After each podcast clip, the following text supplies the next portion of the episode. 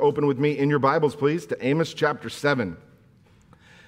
Back into the minor prophets, and last week, uh, not Amos, Nathan shared his testimony with us, and he not only shared his testimony and about what God has done in his life, how he brought him from darkness into light, but he talked to us about thankfulness. Uh, that as he looks at his life and where he's been, he is tremendously thankful for what God has done. We sang a song, Be Still My Soul. How can you go through the lyrics of that song, Be Still My Soul, and not come to a place of joyful gratitude for what God has done? We have so much to be thankful for, and yet he brought up the idea that there are four kind of levels that we kind of tend to flow in and out of. There's the, the level four that is really ungrateful, bitter, resentful, resentful thankless uh, there's kind of a level three that he said uh, the idea of indifference. You don't complain, you're not bitter, but you're not really thankful for anything. And we can look at those two and say those are probably not where the believer wants to be. But then uh, there's a level two, and that's where you're thankful for good things. You're thankful for those things that you see as uh, good, as pleasant, as rewarding, as comforting. And many times that's what we gravitate to. Being thankful for those things that we, in our perspective, count as good or pleasant but that falls short of the biblical idea of gratitude, and that is moving all the way to what Nathan called level one, and that's being thankful for what things? Thankful for all things. And all things actually meaning all things. Those things that are good and pleasant and appear to be beneficial, and those things that are painful, uh, distressing, and that we can't find the good in in the moment. Biblical gratitude is gratitude to God at all times for all things, but why is that? Uh, it's not based on how we feel about a circumstance, it's based on what we know to be true about our God. The God who works in the good and pleasant and comfortable, and the God who works in the trouble, in the distress, in the trial, and in the pain. And because God is who He is, because He is omnipotent and sovereign, almighty, all knowing, because He is good, and because He intends good for us, we not only can be thankful, but being thankful is really the only right and reasonable and rational response to a God who works like that. So that's what we're called to. And now we jump back into the minor prophets. You say, how do you connect thankfulness to the minor prophets? Because if you ask people, what is the major theme of the minor prophets? If you've been with us since January, the people that I ask tend to say something like judgment. And there's a lot of judgment in the minor prophets. I mean, we're probably going to get to some this week if you had to bet, and you'd be right. Judgment's not the theme of the minor prophets. Judgment is the vehicle that transports the themes of the minor prophets. Because as you look at the judgment that God brings, you ask why. Why is there judgment? Well, there's judgment because God is holy and sin is serious. How does God judge? Well, God judges with absolute sovereignty over every aspect of the judgment, and He judges with perfect justice. But why is it that so often in the middle of that judgment we hear words of pardon, invitations of mercy? Well, it's because God is merciful by his nature. And so judgment isn't necessarily the theme, but you look at these four great themes and you see that judgment happens to be a vehicle that conveys all of those wonderful truths about God. What's the connection to thankfulness? I'm tremendously thankful for the minor prophets because they force me to do what I wouldn't naturally or normally do and that is to stop and pause before the seriousness of my sin. Uh, the minor prophets uh, force us to think carefully and critically, and not about Israel's sin, but about mine. Not about Israel's stubbornness, not about Israel's hard heartedness, but about mine. And I'm tremendously thankful because I don't want to do that on my own. I know that I've got sin, but in my pride and in my uh, self satisfaction, I want to look at it. And if I look at it at all, I want to do it quickly and move right on to the redemption, right on to the restoration side of the story because that's comfortable. Uh, that's easy. There's joy there. And yet, how good and how faithful is God to give us this extended look at who He is, and in light of that, how serious sin is, and in light of that, how beautiful our redemption and salvation is. See, if you take away the seriousness of sin, if you take away the holiness of God, you have a cheap salvation. You have an easy grace. You have a message that doesn't actually save anybody because it says that you're really not all that bad to begin with. And that God is probably okay with you because you're really, you know, you're somewhere in the middle at the very least. Now, the minor prophets remind me that it takes a great and holy God, a merciful God, to save a wayward and wandering sheep like me. I'm tremendously thankful for that. And as we go through today, we were supposed to cover Amos chapters 7 and 8.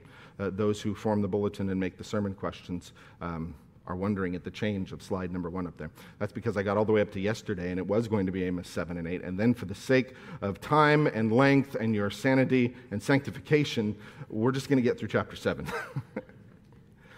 But I want to read the first three verses of chapter 7 to set the stage for where we're going as we look at some prophetic pictures in the book of Amos today. Amos chapter 7, beginning in verse 1. This is what the Lord God showed me, says Amos. Behold, he was forming locusts when the latter growth was just beginning to sprout. And behold, it was the latter growth after the king's mowings.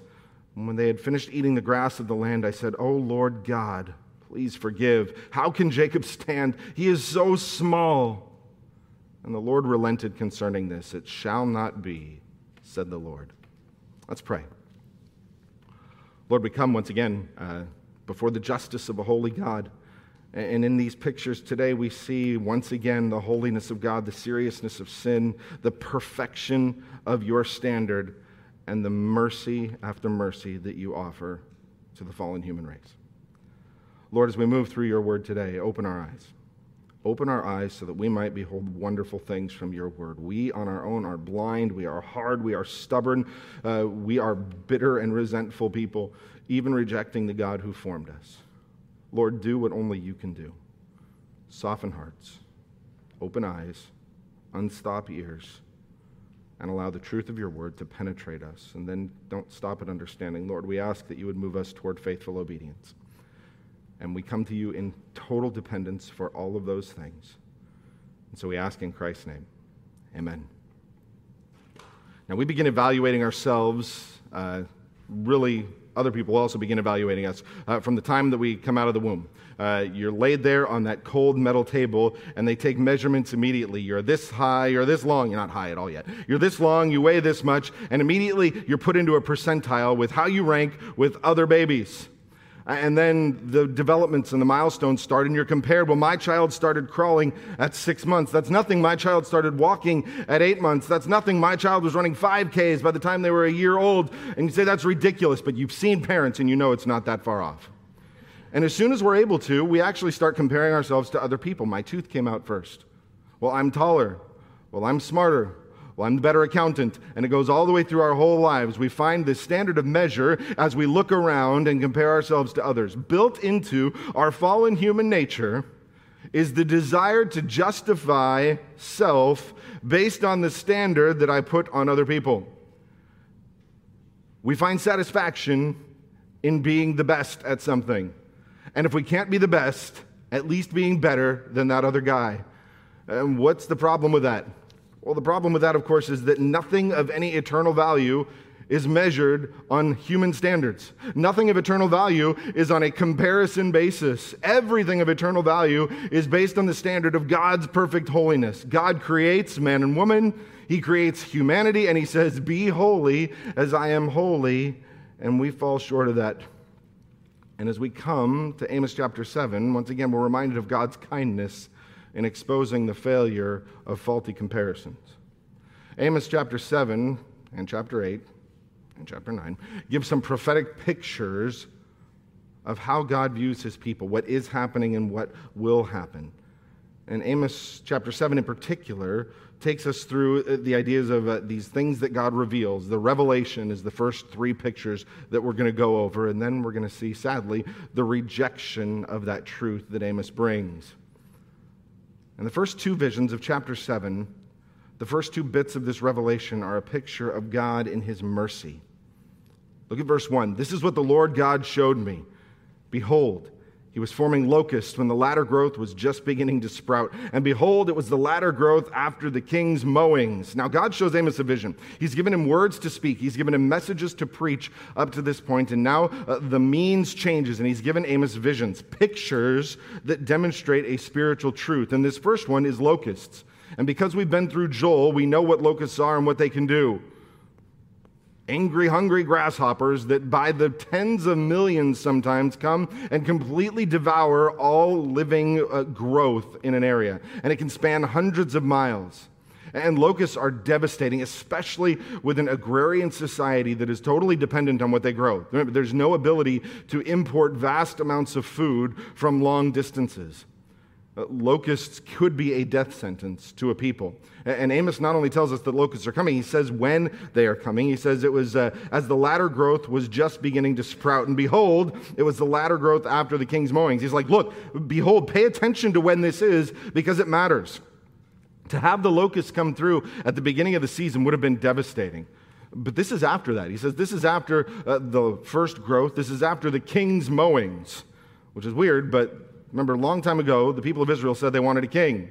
They were warned, you don't want a king. King's going to take your sons and he's going to bring them off to war, and the king's going to tax you because the government gets theirs. And apparently, the way that it worked was the first gleanings out of the fields were taxed. They were given to the king for his purposes. And then you would take the later growth for you and your family. Now imagine that first growth has come, you've harvested it, you've given it off to taxes, and now you're dependent on everything that grows after that, and that's when the locusts come. That's why this is such a terrible devastation. It's not just locusts, it's locusts when there's no other opportunity for food. Uh, there is no more wet season. There is no extended, pleasant growing season now. There is no time to have a second harvest. Now the locusts have come in and devastated any hope of anything that is going to come after this. So Amos pleads with God, O Lord God, please forgive. How can Jacob stand? He is so small. Amos is perceptive. See, we would read through that plea really quickly, but it highlights a couple of very important things. First of all, what does he say? O Lord God, please restore the fields. Now he says, O Lord God, please forgive. See, Amos recognizes that this is not an ecological problem. This is not an environmental issue, this is a sin issue. Amos recognizes that this is coming and is going to come because of the failure of God's people. And what they need is not better crops. What they need is not protection from the locusts. What they need ultimately is forgiveness. Second, Amos realizes that Israel is small and that is especially important because if you remember, at this time, Israel would not have considered itself small. Both the northern and the southern kingdom, Israel and Judah, are at a period of strength. The northern kingdom, Israel, has territory that they have not had since the reign of Solomon. They are at peace. They are at ease. Their agriculture is thriving. Their trade is thriving. This is a nation that would not describe itself as small and weak, and Amos sees exactly what they are. They are weak and on the verge of collapse. They were not able to recognize their own helplessness, their own smallness. And I think that's sobering because I think we suffer from the same disease a lot of times. We look around and America's economy and military have global impact. Our technology, our medicine, our cultural influence has global impact. And yet, without God, without a commitment to worship, without a commitment to walk in his ways, America is small, weak, on the verge of collapse, not because of ecology or economy, but because of rebellion. And that might be one thing on a national level, but we do the same thing in our own lives, don't we? I have a job, I have a house, I am secure. I have a strong marriage, I've got good kids. I'm secure. How often we're blind to the weakness that really describes our fallen condition. And by the way, that's another reason to be thankful for trials. It's another reason why trials, although painful and that is real, are ultimately a blessing it, it strips away that self deception that I so easily stack up. It strips away uh, that self assurance and that arrogant confidence that says I have what I need in my own strength. And it reminds me that I am totally and wholly dependent on who God is and what He's, and what he's done. And as Amos pleads, God relents. The Lord relented concerning this. It shall not be, said the Lord. Why? Why would he do that? Well, we've been through enough of the minor prophets, and at this point, we've been through six chapters in Amos. We know that Israel deserves the judgment. Uh, they are a wicked people. But God is going to spare them from complete destruction. not because they are somehow inherently good or worth saving, not because they are finally going to shape up and figure things out and get it right on their own. God is going to relent only because he is merciful. One, another one of those great themes. God relents only because of that. Not because they deserve it, because it is in his nature, it is in his sovereign divine nature to be kind and merciful to his people. And the second vision in Amos 7 is very much the same. Look at verse 4. This is what the Lord God showed me. Behold, the Lord was calling for a judgment by fire and it devoured the great deep and was eating up the land. Once again, we see fire used as a picture of judgment. Uh, this time it's either a, a, literal fire, but the idea of the deep and the land seems to speak to some kind of terrible drought that's coming. Uh, an extended period of dry, scorching weather that removes any kind of moisture, which, again, at the edge of a desert environment, is it's a death sentence. Once again, Amos responds, "O Lord God, please cease." Once again, this isn't coming because of the natural cycle of things. This isn't coming because of weather. He says, Oh Lord God, this is coming from you. Please cease. How can Jacob stand? He is so small. Once again, recognizing how small and dependent and helpless Israel was. And once again, the Lord relented concerning this. This also shall not be, said the Lord God. He will spare him, spare the people the fiery destruction that they deserve because he is merciful. These first two visions uh, of terrible judgment to come are really pictures of God's mercy. His sparing, preserving mercy, even for a wicked people. And then we come to the third vision, and we see that God is merciful, but he is not merciful at the expense of justice. The third vision begins like the first two, but the theme uh, and really the result is different. This one deals with God's standard of measure. Look at verse 7. This is what he showed me.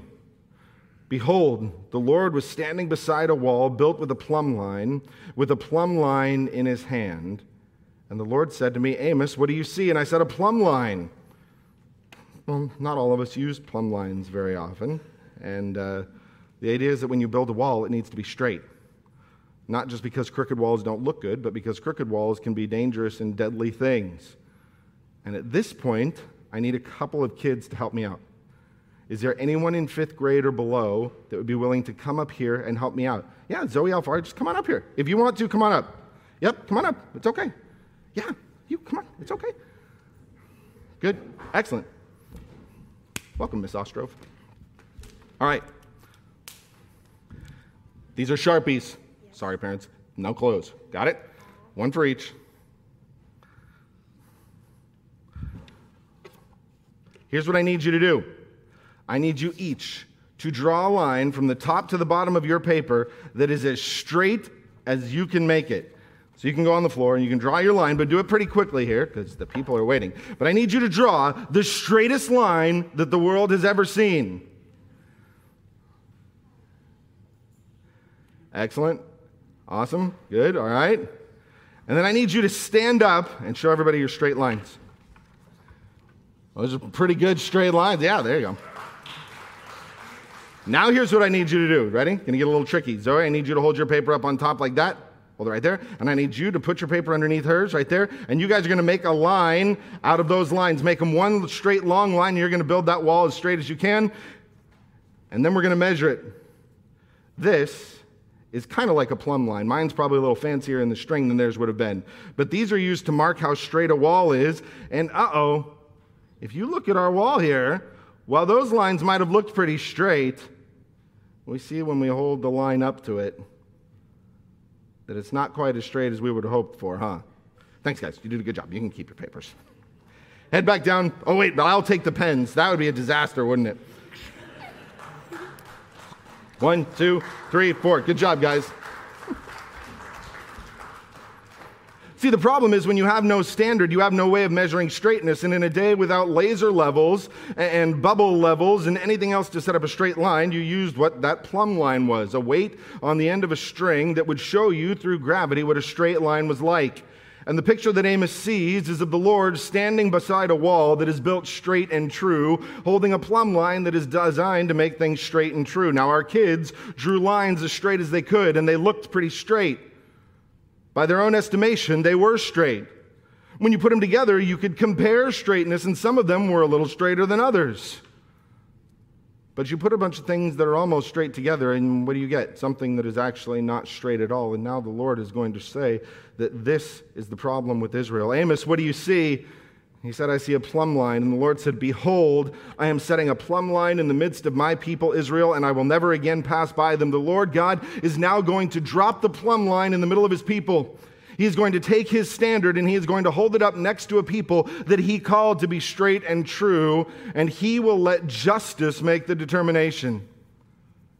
And that is a sobering promise that I will walk among the people. I'll put the plumb line up to them and get that. I will never again pass by them. For a couple hundred years, God has passed by them. He has called them They've had his standard, they've had his law. He's called them, they've had prophets, they've had warnings. He's given them time to repent, but the time has passed. The Lord is no longer going to pass by. The time for just judgment is coming. And as he sets his standard against his people, he sees that they've failed. And in particular, in verse 9, he condemns two things. He says, The high places of Isaac will be made desolate, and the sanctuaries of Israel will be laid waste. First of all, he condemns their failed worship. He holds the plumb line, what is straight and true, up to their approach to God, and he finds it lacking. Remember, God had told them what worship was supposed to look like. Worship is never about the worshiper. Worship is never about what makes the worshiper feel good, feel emotional, feel fulfilled, feel religious. Worship is always about the object of your worship. And God had told them what worship looked like. God had told them where worship happened in the temple, in Jerusalem. God had told them how worship proceeded through these offerings, through these sacrifices, at these times, through this appointed priesthood, and in particular in the northern kingdom. They had done away with that altogether. When the kingdom divided, Jeroboam the first, uh, again, hundreds of years before this, Jeroboam the first had set up alternate worship sites, Bethel and Dan. We'll get into that again in a few minutes. He said, You don't have to go down to Jerusalem. He didn't want the people to go down to Jerusalem. If they went down to Jerusalem to worship, they might decide to just stay down there and go back under the Davidic line of kings, and then you lose your northern kingdom. Uh, but they had already, for again, uh, the history of that part of the nation, they have rejected what true worship looked like. And the second piece that he holds that standard up to and finds failing is the political state of Israel. And God condemns the house of Jeroboam at the end of verse 9 I will rise against the house of Jeroboam with the sword.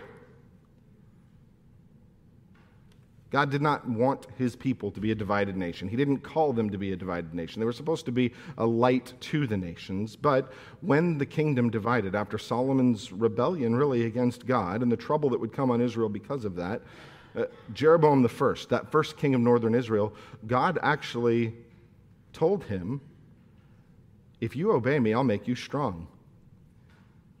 Northern, the northern kingdom a, a separated people. God said, If you walk in my ways, I'll strengthen you, I'll strengthen your house. From the very beginning, even the northern kings were not ignorant. Even the northern kings were not without opportunity to obey. And yet, failure after failure after failure, and now it comes to the house of Jeroboam II, and they continue to fail. They still would not listen, they still would not obey, and although they appear strong, although the nation appears to be at a place of strength and prosperity, although the king appears powerful, God is going to judge. And he's going to judge rightly. And you might notice that this time there's no response from Amos, is there? There's no plea, there's no relenting. Why? Because this is just. This isn't God intervening when he feels like it without an apparent standard, just exercising wrath for the sake of wrath. God says, This is the standard. This is straight. This is true. This is my way. And you've been given every opportunity. And now what's coming is justice. God will preserve a portion of his people, something that we'll see clearly as the book ends. But God will exercise his justice because God is holy and he has to. And for the sake of his people and for the sake of his name, God has to act. So, what's the response to the faithful preaching of Amos? Well, it's not hard to guess, even being this familiar with the minor prophets, that the response is rejection. Uh, so often, I think that we assume that if we just do what's right, things will go right. That if we say true things, people will listen. That if we respond in the way we're supposed to, that other people will respond in the way that they're supposed to. That somehow our obedience will be reciprocated with other people's obedience, and that everything will tend to work itself out in the end. Well, the reality is that we live in a fallen world. The reality is that so often truth that is spoken not only confronts those who choose to live in rebellion, but it actually enrages those who choose to live in rebellion. It's offensive to the people who are determined to stand against God. And so, even when truth, rightly spoken, is given, what we see is rejection. And this is going to be especially helpful to us as we too recognize that we are called to be a people that speak truth into a fallen time and place to a sinful and darkened people. And, as we go through these next verses, the last part of chapter 7 here, uh, what's going to follow is an interaction between Amos and a man named Amaziah. And Amaziah is said to be a priest at Bethel. And this next slide up here is going to give us a little bit of kind of geographical context again. Remember, Amos is from a place called Tekoa. It's down just south of Jerusalem there, and now he's going to travel up to Bethel, just across the border into that northern kingdom of Israel. But remember, when that kingdom divided, there were two shrines set up one at Dan on the northern border, and one at Bethel on the southern border. This is a cultic religious center of the northern kingdom. This is where the altar with the golden calf is. This is where the people were told, You can go and you can worship God. You don't have to go to Jerusalem. In other words, Amos has gone right to the heart of where the controversy is going to be. He does not take a warm up lap with the easy cities first. He goes right to the heart of where the problem and the confrontation would be. And as he goes and as he moves into this phase of rejection, what he's going to be met with is fallen reasoning. And as we move into this first part here, uh, the argument that the priest of Bethel brings is going to be this series of steps in false reasoning. So let's kind of look at this. Verse 10 Then Amaziah, the priest of Bethel, sent to Jeroboam, the king of Israel. Now, the problem with that is there shouldn't have been no priesthood operating at Bethel. There, shouldn't have been, there should not have been a functioning priesthood there, but there was. And Amaziah sends word to Jeroboam, king of Israel, saying, Amos has conspired against you in the midst of the house of Israel. The land is not able to bear all his words, for thus Amos has said, Jeroboam shall die by the sword, and Israel must go into exile away from his land. And from the very beginning of that report, we see the first element of fallen reasoning, and that is that it distorts the truth. In Amaziah's report to King Jeroboam, he takes what Amos has said and he twists it ever so slightly. Now, it is true that Amos has talked about the rebellion of the king and the people. It is true that Amos has talked about the exile of the people, that that is what is coming because of their consistent rebellion. Amos has even, very clearly in verse 9, spoken against the house of Jeroboam. I will rise against the house of Jeroboam with the sword, is what God had said. But Amos did not ever say that Jeroboam himself would die by the sword. He couldn't. It actually would have made him a false prophet. Jeroboam doesn't die by the sword, he dies of natural causes. His sons, his house, are overtaken by Assyria. They are killed. But what Amaziah does is he takes the truth of what Amos says and he twists it and he distorts it. Why would he do that? Well, if you tell a king that a prophet is talking about your death, chances are you're going to turn that king against what the prophet is saying pretty quickly. And so, this fallen reasoning says if I can distort the message, then I can discredit the messenger. And that shouldn't surprise us. Because here in Amos chapter 7, This is not ultimately a confrontation between Amos and Amaziah. It's not ultimately a confrontation between prophet and priest. Ultimately, uh, this is good and evil. Ultimately, this goes all the way back to Genesis 3 and the promise of the seed of the woman and the seed of the serpent and the consistent conflict between those two. Satan is the father of lies, and he has been since the beginning. And it ought to be no surprise to us that those who are his children, who follow in the system of this fallen world under the power of the prince of darkness, would employ his tactics. And so, this fallen reasoning is ultimately a false reasoning, and it distorts the truth. But that's not the end of the trouble. After his dishonest report, Amaziah confronts Amos directly. Look at verse 12. And Amaziah said to Amos, O seer, go, flee away to the land of Judah and eat bread there and prophesy there. Fallen reasoning not only distorts the truth, fallen reasoning distorts the motive. See, Amaziah assumes that Amos is really, at the end of the day, just like him. He says, Amos, go home. You don't need this. First of all, Amos, go home and do what you do in peace. Amos, go home because here you've got nothing but conflict. And trust me, you don't want this kind of conflict. You don't need this trouble. Amaziah appeals to the idea that Amos will act in self preservation. And not only self preservation, but self promoting. Go and eat your bread there. See, Amaziah assumes that not only is Amos a prophet, but that Amos earns his living from being a prophet. Why would he assume that? Because Amaziah got what he got through his work as a priest. He was not a priest because God had called him to be a priest. God had not. He was not a priest so that he could facilitate the right worship of God's people. He could not do that in Bethel. He was what he was for his own gain, and he assumes that Amos has the same motivations that he does. And so he says, Amos, you don't need the trouble, but you might need the money. Go home and do what you do and we'll just let this whole thing blow over, and it'll be good for us, and it'll be good for you. Fallen men simply cannot fathom doing what's right, regardless of the consequence. Fallen reasoning distorts the truth. Fallen reasoning distorts the motive. And finally, fallen reasoning distorts the authority. Look what Amaziah goes on to say. He says, But never again prophesy at Bethel why? For it is the king's sanctuary, and it is a temple of the kingdom.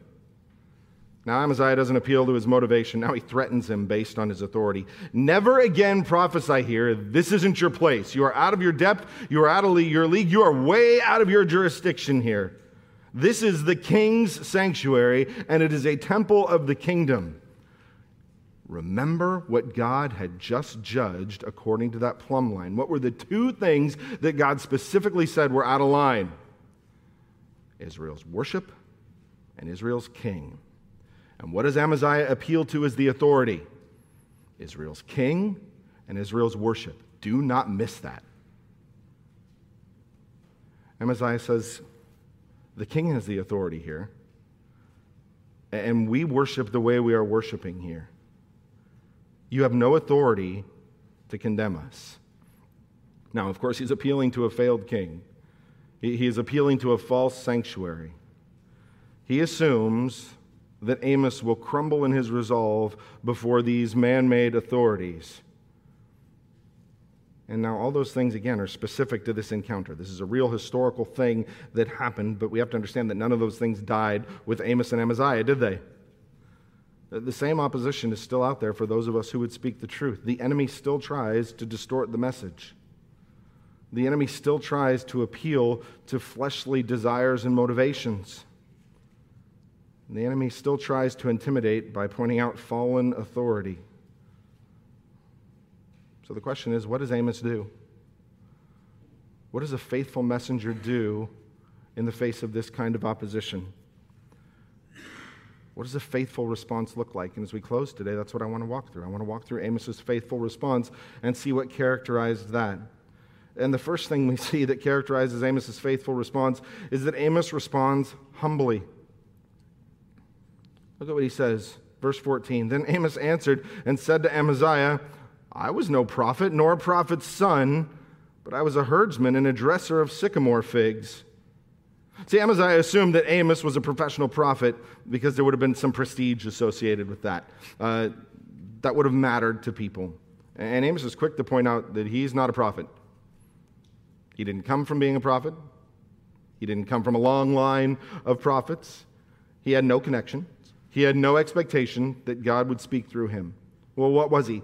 It says he was a herdsman and a dresser of sycamore figs. Read that as a nobody from nowhere. He didn't have family connections, he didn't have political connections. He didn't have training. He didn't have academics that would back him up. He didn't have any of the credentials or qualifications that would make people sit up and automatically and intrinsically take notice of what he had said. Amos is only useful because God has chosen to use him. That is a wonderful, humble place to begin faithful ministry. And so his faithful response recognizes and responds in humility. And the second thing, his faithful response recognizes right authority. Look at verse 15. But the Lord took me from following the flock, and the Lord said to me, Go, prophesy to my people Israel. How can a humble man talk the way that he does? How can a nobody from nowhere call a nation to repentance? Well, the answer is he knows who sent him. He recognizes exactly where true authority lies. See, Amos was not out in the fields one day and just suddenly come to the realization you know what? Sheep stink. They are frustrating. They don't do what I want to do. Sometimes they bite.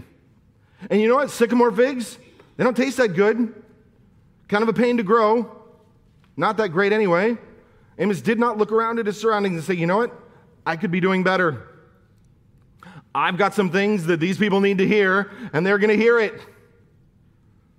Now, Amos recognizes that he was who he was until God told him to do something different. He speaks what God tells him to speak. He speaks it when God tells him to speak it. And he recognizes that the king is not the ultimate authority, that the priests are not the ultimate authority, that the people are not the ultimate authority, that God alone has the authority to give his message to his messengers because it's the message that has the authority. And finally, what characterizes a faithful response is repeating the truth. Against the lies, against the coercion and the threats, Amos says exactly what God tells him to. Look at verse 16. Now, therefore, hear the word of the Lord. Amos doesn't defend himself. Amos doesn't uh, attempt to kind of restore his fallen honor. Amos doesn't uh, try to maintain his own reputation. He simply says, I'm not who you think I am. I was nobody until God called me. So, because of that, you need to hear this. You say, Do not prophesy against Israel and do not preach against the house of Isaac. You, in all your authority and all your worldly entrappings of false religion, with all your threats, you say, Stop. So, listen. Therefore, thus says the Lord. Your wife shall be a prostitute in the city. Your sons and your daughters will fall by the sword, and your land will be divided up with a measuring line. Amaziah, your rebellion is going to lead to disaster. Your family will suffer. Your possessions will be completely removed, and by the way, you yourself will surely die. That's what he says. You yourself shall die in an unclean land. And then to broaden that, to, under, to, to kind of underline and reinforce the, the message that he's been giving the whole time Israel shall surely go into exile away from its land. In spite of all the pushback, the message stays the same. Amos speaks the truth. He doesn't run in the face of diversity. He doesn't defend himself from the lies or the attacks. He doesn't attempt to kind of defend his reputation. He just does what God has called him to do.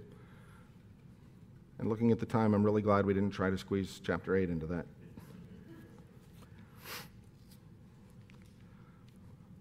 So, what do we have? We have a prophet who is called to be a straight line in a crooked world. We recognize that we have the calling to be straight lines in a crooked world. Amos preached to a people that were out of plumb, that were out of line, God had given them a standard and a measure, and they had walked far, far away from it. And we're called to speak to a people in a culture that are not only crooked, not only out of line, but that celebrate how crooked they can be.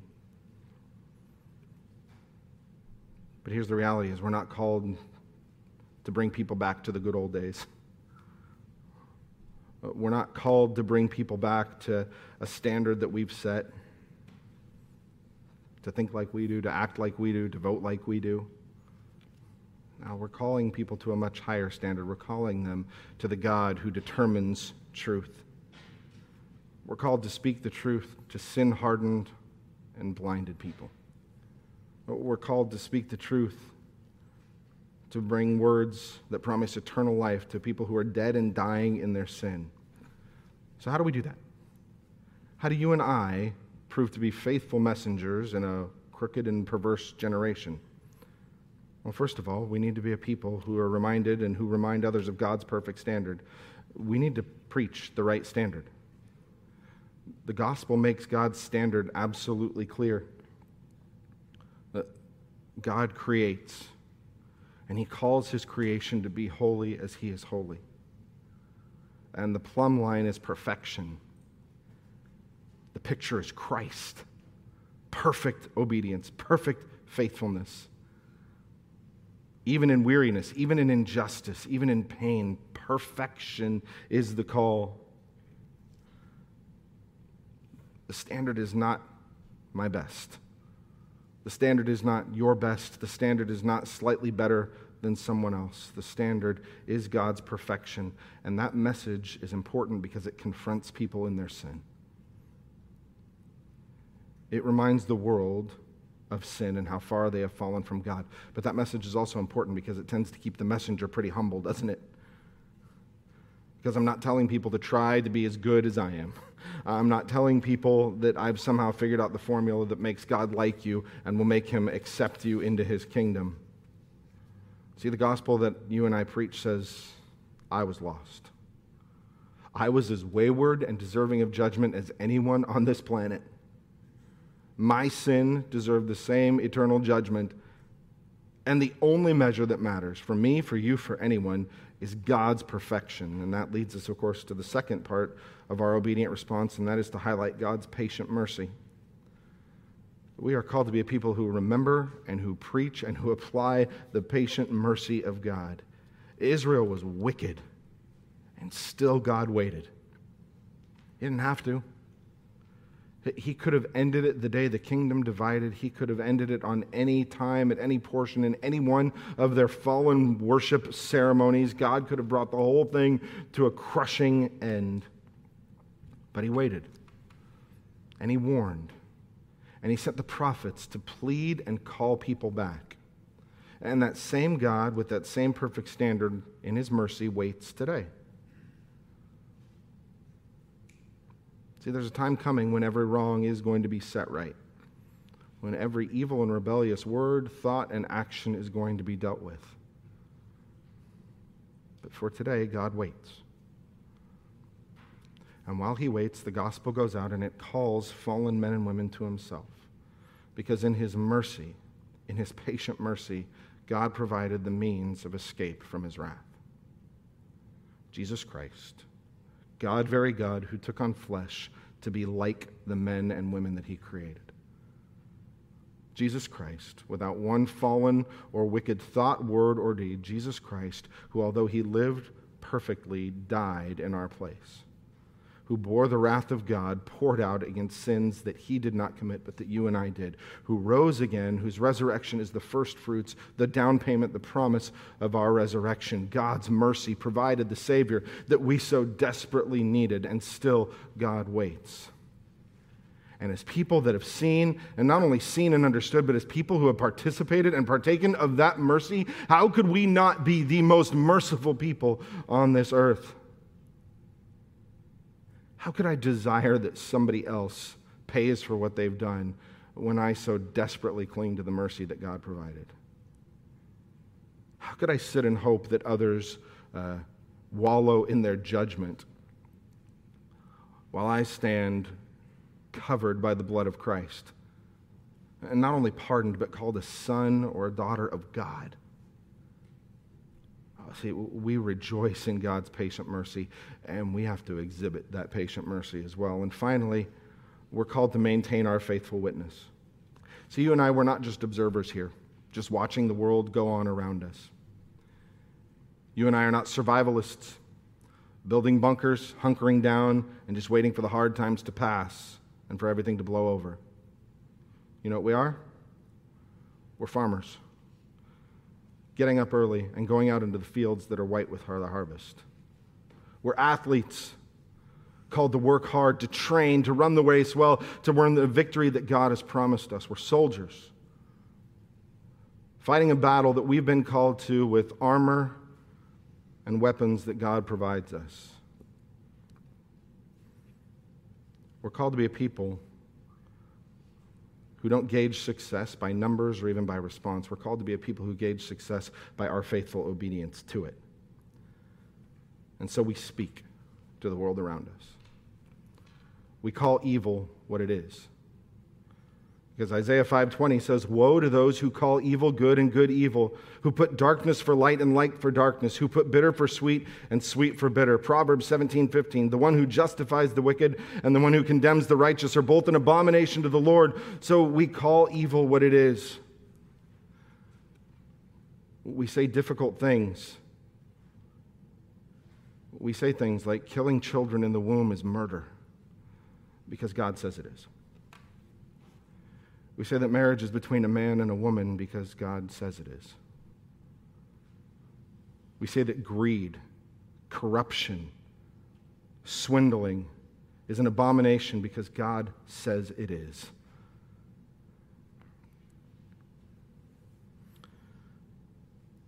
It's not about politics. It's not about social values. It's not even about morality. It's about the fact that God has said what is straight and true and we are a people who have the ability to testify to God's holiness. And so we speak the truth not arrogantly, not proudly, not with any sense of self satisfaction because we have all failed in as much as everybody else has failed. But we are not called to be arrogant or proud or brash and simply say, I was telling the truth.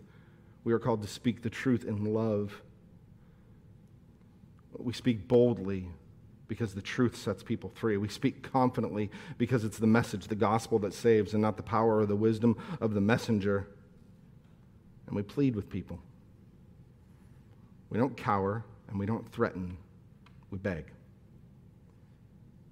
We plead with people to be reconciled to a holy God through the work of Jesus Christ on the cross. A God who is holier than we can even imagine, and a God who is more merciful than we could ever hope for. Pray. Lord, help us to be faithful. You've given us the message of salvation. Amos was a faithful messenger.